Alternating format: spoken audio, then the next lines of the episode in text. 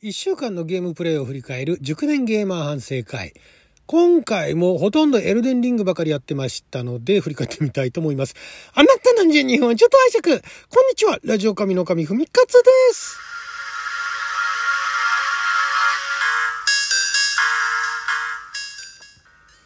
今日は2022年3月22日火曜日、六曜は先先負けでございます。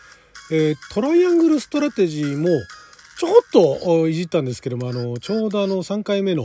COVID-19 のワクチンを打ってですね、熱でうんうなされて2日間ぐらいお仕事休んでたんで、まあ、その間にトライアングルストラテジーもちょっと触ったんですが、もう本当ちょっとで、で、面白いなと思ったのが、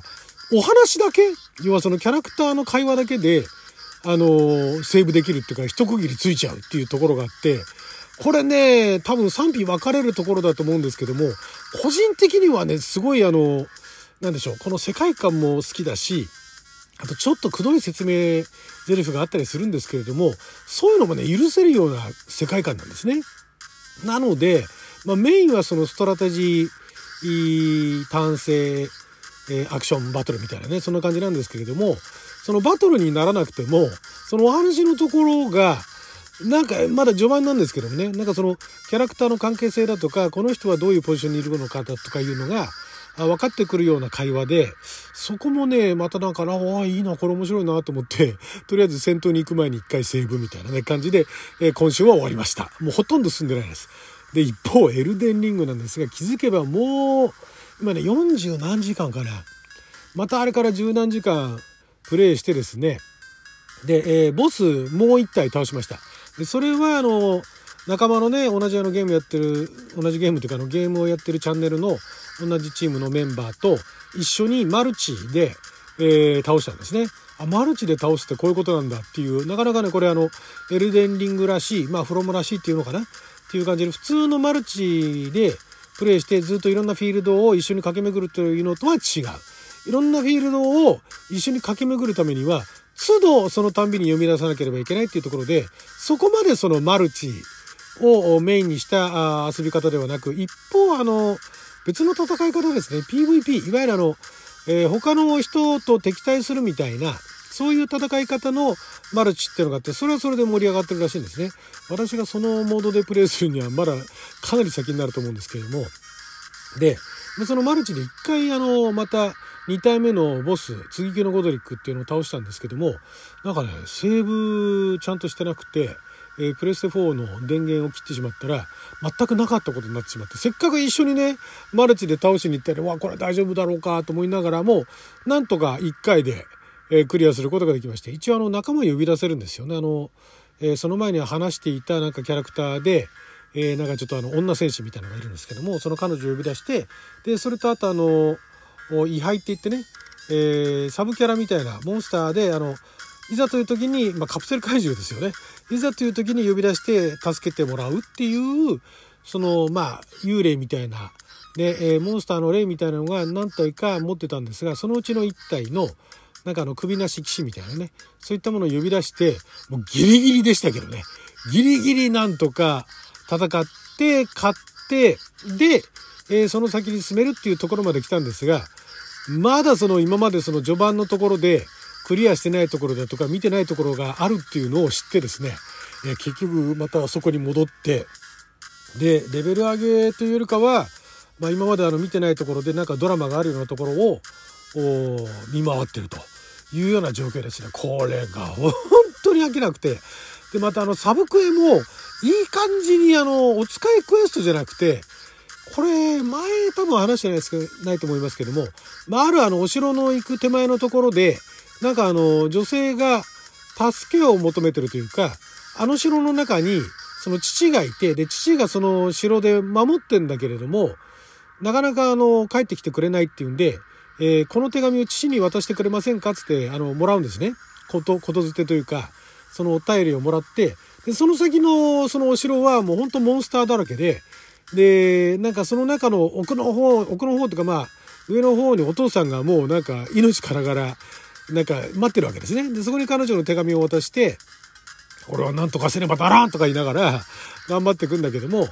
で、一回ね、そこを最後のその、塔のボス倒さないで別のところに行ってて、そういうことができるんですよ。普通のあのゲームだったら、そこのね、塔だったら塔のボスを倒さないと、次のステージだとか別のステージになかなか行けないっていうのがあるんですが、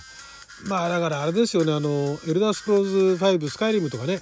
そういう、あとまあサーベパンカー2077とかだったら別ですけど、そんな感じに、最後のボス倒さなくても、全然他のとこに行けちゃうんで、他のとこにわーいって言ってたんだけれども、まあそこのボス倒すとなんかアイテムだったかな何かがもらえるってんで、じゃあボス倒しに行くかしてボス倒したら、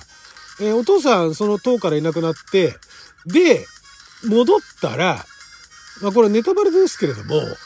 実際あの、プレイする方は、あの、ご自身の目で見ていただきたいんですが、まあお父さんがその娘さんのところに戻ってたと。ただ、娘さんは点々点みたいなね、いうところで、お父さんがいないバージョンっていうのも先に見てて、これはこれでなかなか凄まじいものがあるなと。すごい静かなシーンなんだけれども、そこに行かなければ、そんなあのね、娘さんを見ることなんかできないんだけれども、うわーみたいな。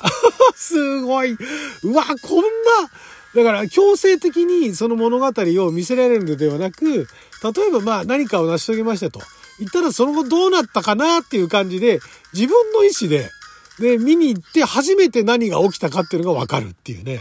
これもバランス絶妙だなっていうね。行かなきゃ知らないで済むわけですよ。でも、行ったらなんかもらえるかななんていう横島な気持ちを持って行くと、うわーってなるっていうね。うわーみたいな。えーとか、なんかそういうことになるって久々にね、ゲームで、えーって言いましたからね。本当にプレイしながら。いや、これはね、なんでしょうね。だから、あの、まあ、戦ってもいいし、まあ、私もまあ、あの、ちっちゃいの、キャラとは戦ってるんですけども、もし全然戦わなくても、もうもうじき50時間経とうとしてますからね。まだ今のところあの、お話に関係するでかいボスは2体しか倒してないんですけれども、まあ、一応あの、ダンジョンの奥底にいるようなちょっと大きめの敵だとかは、さすがに何体かは倒しておりますけれども、これ、前も言ったように別に敵を倒さなくても、結構なところまで、え、馬に乗ってね、えー、観光しに行くことができると。で、これまたね、馬がね、よくできてんですよ。誰かも言及していたけど、普通のこういうあの、ビデオゲームの馬、まあだからファストトラベル、ファストトラベルっていうのは、ある場所を指定すると、そこにワープできるっていうね。で、このエルデンリングもそういう、一回祝福っていうところを、ポイントポイントを見つけると、そこにあの、えー、ファストトラベルすることができるんですけれども、ファストトラベルしなくてもその馬を、霊馬、霊馬ですね、霊の馬をあの所有することができる、まあ、序盤のほんのもうもう早々に入手することができるんですが、それに乗っかっていくと結構な速さで、そのフィールドを駆けずり回るんですね。で、これがね、もう乗ってるだけで、で、その馬の呼び出しって、で、普通だったら、普通だったらというか今までだと、馬呼び出しますと。ピーとか言いながら呼び出すと、レッドレッドリデンプション2だとか、あと最近だと何やったかな。まああれもそうですね。ウィッチャー3なんかもそうですね。ピーって呼ぶと、馬が近くまで来るわけですよ。で、あの、ミニマップかなんかにも近くに来てるっていうのが分かって、あ、ここにいるか、つって、で、馬に、えー、馬のところまで行って、馬に乗るってボタンを押して乗っかるんですけれども、このエルデンリングの馬のすごいところは、馬を、やっぱりあの、霊は呼ぶ笛ってんで、あの、呼び出すんですよ。呼び出すと足元から霊がブワーって湧き上がってきて、気づいたら馬に乗ってるっていう。だから敵と戦っていて、やばい、あともう一月されたら死ぬってところで、ピーって笛叫んで、指笛鳴らして、霊は呼んで、あ、指笛じゃないか。霊は呼ぶ笛鳴らして、そうすると足元からブワーって霊馬が出てきて、そのままダッシュでその場から逃げ去るっていうことができるんですね。そんなことができるもんですから、まあ、ちょっとあそこに何かあるなと思って見に行ったら、うわ、とんでもない敵だったと思って、ピーッつってあの馬呼んで逃げ出したとかね。いうことができるという。これがよくできてる。で、しかも、そんなことやったら、どんなシーンでも馬で逃げられちゃって結構なとこまで行けちゃうじゃないかと思われるかもしれないですけど、ちゃんと馬が乗れない、例ですからね、例の馬ですから、乗れない区域ってのがあって、そこで死んだら、あの、また戻されるわけですね。リスポーン地点にね。で、またその霊馬だからこそその下からブワーって湧き上がるっていう表現ができるってのはあると思いますけども、ストレスがないんですよ。馬呼び出すと余計なボタンね、まあだから最初一回ボタンを押し押して、で、あの、馬を呼び出すと、もうその後もすぐ馬に乗るとそのままター足していけるっていうのが、これがストレスがないんですね。だから細かいところ結構あの、ストレスがなく、できちゃうっていうところが、このゲームダラダラやれちゃうっていうところの一つの要因なのかなとで、私はその、フロムソフトウェアの昔々のキリングフィールドだとか、あとあの、ロボットゲームね。また名前忘れちゃった。それなんかはプレイしたんですけど、最近のいわゆるあの、ダークソウルだとか、赤狼だとか、あと、なんだっけ、ダークソウルの前の前身の、なんかそういうのは全然やってないんですけども、なんかそこら辺の要素もかなり継承されているのと、あと、キングスフィールド、本当にだからプレイステーション1の頃の、キングスフィールドの世界観なんかも継承されてるというふうに分析されてる方がいて、だからある意味、今までのそのフロムのファンタジー系のキングスフィールドから始まる、脈々と受け継がれている世界観っていうのが、さらに昇華されて PS5 とかでも対応した美しい世界。えなおかつその遊び応えのある世界っていうものに進化しているんだなっていうのに気づかされてですね、まあ、そりゃ遊ぶわなと。よーく見ると、例えば、えっ、ー、と、まあ、モンスターの種類は、あの、アホみたいにいるっていうお話しましたけども、その同じモンスターは、結構そのモンスター同じ動きをしたりするんですね。ただ配置の仕方だとか見せ方だとかタイミングだとかをずらしてるんで何かもうそのモンスターがちゃんと生息して生きているってみたいなね感じになるんですね。あとま攻略としてはこのモンスターはこういう動きをするからこういうふうに逃げればいいっていうのをちゃんとあの測るためのその材料になるし、あのモンスターが出たらこうしようっていうのがなるし、まあその代わり、あのモンスター以外の他のモンスターってもたくさん出てくるんで、そのたんびに攻略を考えていかなければいけないんですけども、だからバリバリにゴリゴリにそのバトルをやりたい人も楽しめるし、私みたいにただひたすらお散歩する人間でも楽しめるという、なかなか素晴らしい。これはしばらくやり続けると思いますんでね、よかったら動画の方も遊びに来てください。はい、ということで12分間の貴重なお時間いただきありがとうございました。それじゃあまた。